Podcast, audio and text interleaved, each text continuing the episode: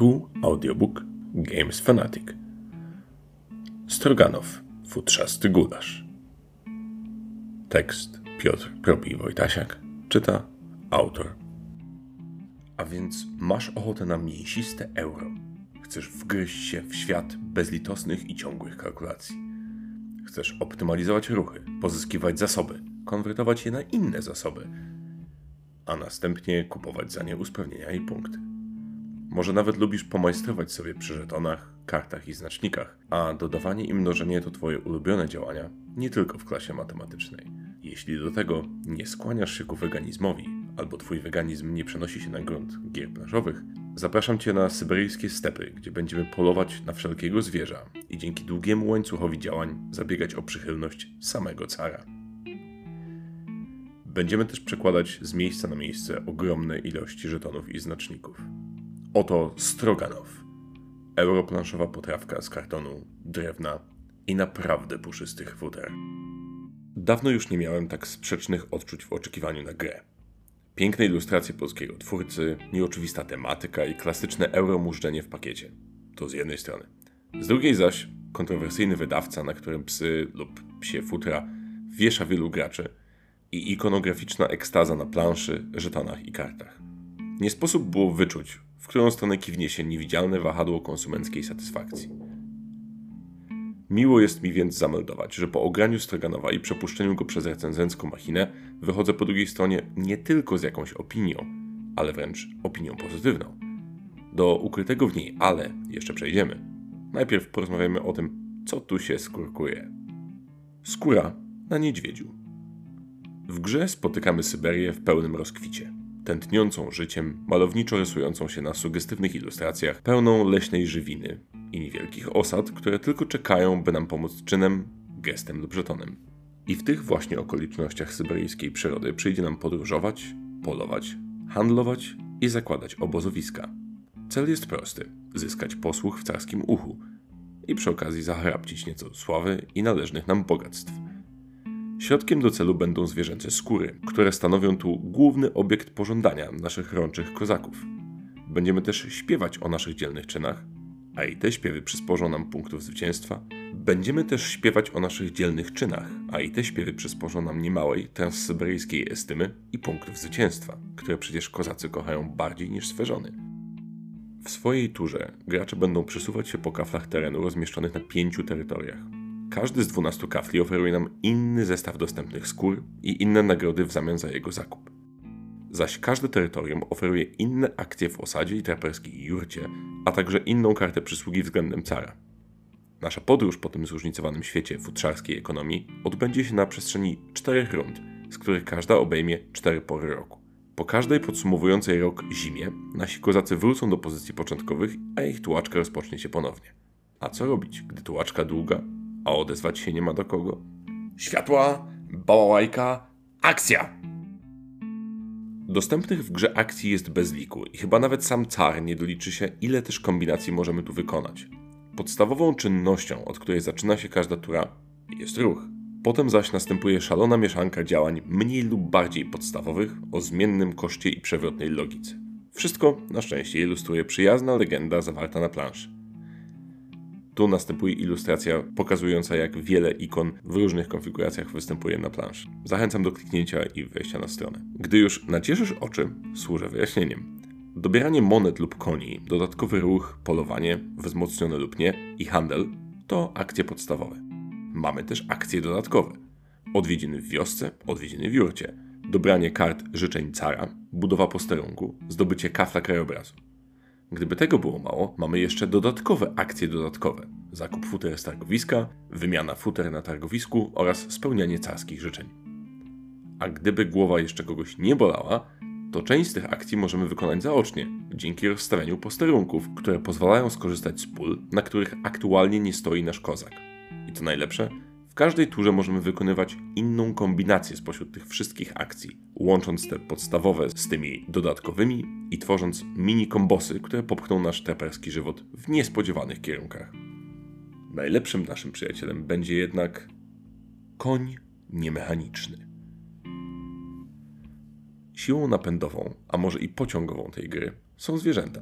Konie są uniwersalną walutą, która pozwala nam poruszać się dalej i polować wydajniej. Tam zaś, gdzie Stroganów koniem nie może, tam futro pośle. I futrami można sobie zapewnić tutaj dodatkowe akcje, przychylność cara, spełniając jego zachcianki i zabezpieczyć na swoje potrzeby spotykane w grze terytoria. Wartości czy typy futer są tu nie bez znaczenia i gra wymaga precyzji w regulowaniu futrzarskich płatności. W przypadku nagłej niezgodności futra należnego z futrem posiadanym zarządzana jest operacyjna kara w wysokości jednej monety. Zdecydowanie lepiej więc mieć futro niż go nie mieć. O monety bywa w tej grze dość trudno. Nie chciałbym tu przynudzać za bardzo litanią możliwych do wykonania działań, konwersji i wymian.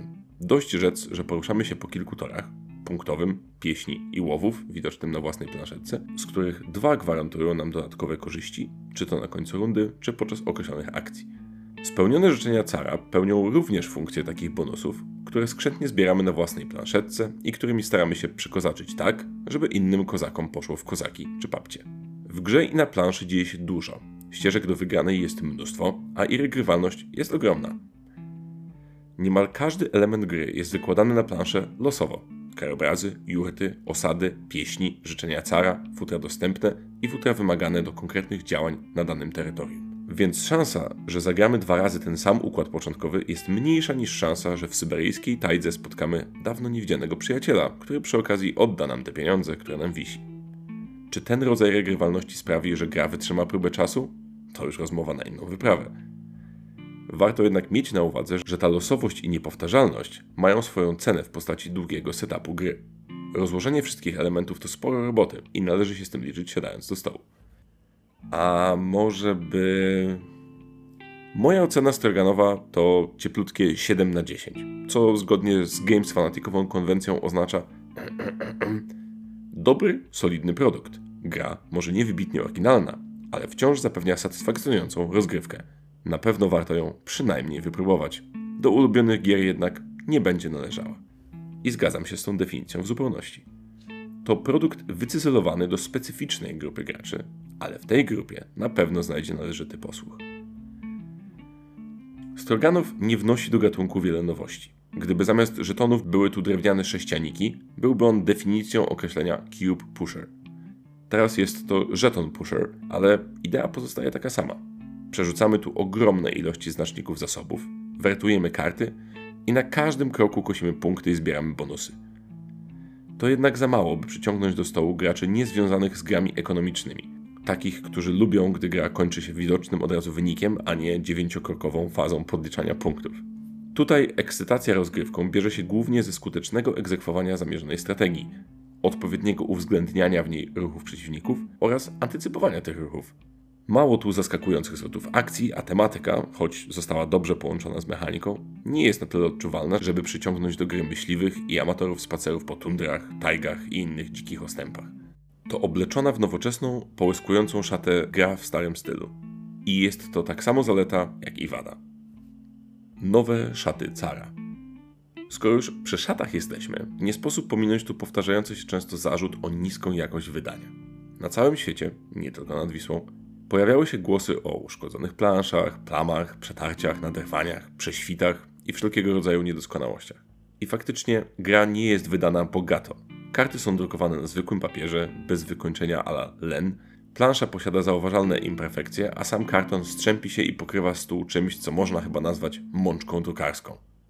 Nieprzyjemnie się tego dotyka, a po rozgrywce trzeba umyć rączki. Mój egzemplarz recenzencki, nowy i zafoliowany, dodam dla jasności, już po otwarciu miał ubytki farby na planszy, postrzępiony gdzieniegdzie papier i rysy w widocznych miejscach. Nie jest to na pewno średnia rynkowa jakość, do jakiej nawykliśmy. I nawet gdyby przyjąć, że te wady są pomijalne, to używanie komponentów, przesuwanie nimi po planszy, układanie w stosiki i tym podobne, jest niestety średnio przyjemne, bo znaczniki nie mają tego miłego ślizgu, dzięki któremu wszystko do siebie pasuje i jakoś ze sobą współgra. A przypomnę raz jeszcze, jest to gra, w której naprawdę dużo wachluje się wszelkimi komponentami. Ikony stylu i te inne ikony. Ilustracje do gry są naprawdę przecudne, choć kontrast i nasycenie barw pozostawiają nieco do życzenia, chyba że wyblakłość jest tu cechą pożądaną. Prawdziwym problemem jest jednak typografia i ikonografia, czyli to, co się na tych ilustracjach znajduje. Widać tu wyraźny krok w stronę nieco starszych planszowych rozwiązań, zarówno pod względem użytych ikonek, jak i ogólnego wrażenia nadziabdziania. Cyfry na żetonach futer wyglądają dobrze. Koronkowe szlaczki, ikony typu krajobrazu w prawym górnym rogu planszetek i miejsc na futera prezentują się świeżo i ciekawie, ale już na przykład znaczki punktów zwycięstwa, bałałajki czy wszechobecne konie wołają o pomstę do nieba. Wystarczy rzut oka na legendę, by zobaczyć, że ikonografia to absolutny miszmasz stylów, koncepcji i epok designu. Elementy malowane ręcznie mieszają się tu z grafiką w rzucie 3D. Minimalizm przepycha się z bardzo szczegółowymi ikonami. Paleta kolorów jest nieco zbyt szeroka, co prowadzi do pstrokacizny. Nominały żetonów koni różnią się zaś jedynie kolorem, a dzieło wieńczą złote i srebrzyste okręgi symbolizujące akcję? Całość zyskałaby na spokojnych, może nawet jednokolorowych, wyrazistych i minimalistycznych ikonach. Obrazy widoczne na kartach krajobrazów byłyby bardziej imponujące, gdyby nie walczyły o uwagę gracza z archaicznym paskiem pełnym wizualnie intensywnych ikon.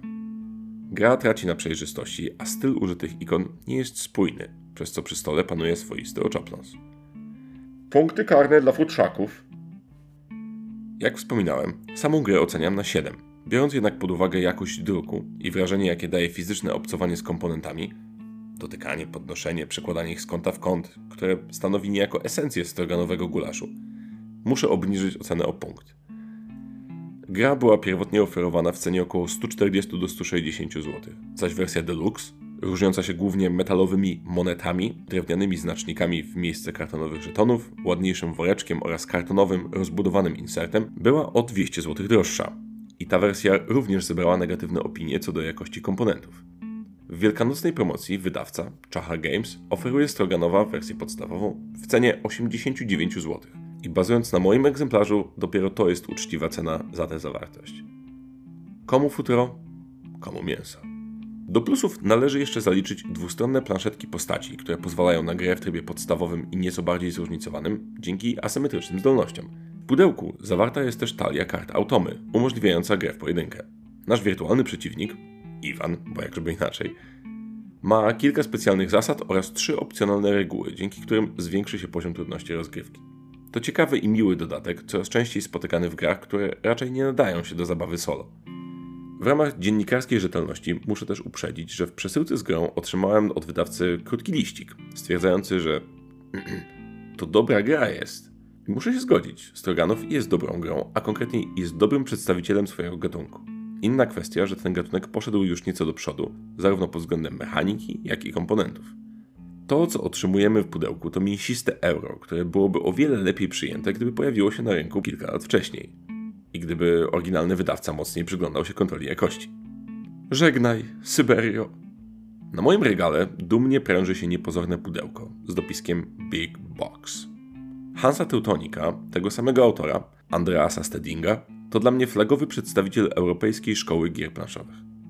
Wspólna plansza dla wszystkich graczy, obowiązkowo w postaci starej mapy i w beżowej kolorystyce, do wykonania wciąż te same proste i nieliczne akcje i ani jednej łatwej decyzji w grze. Mistrzowska szkoła projektowania gier przystępnych pod względem zasad, ale głębokich strategicznie. A przecież to gra sprzed 13 lat.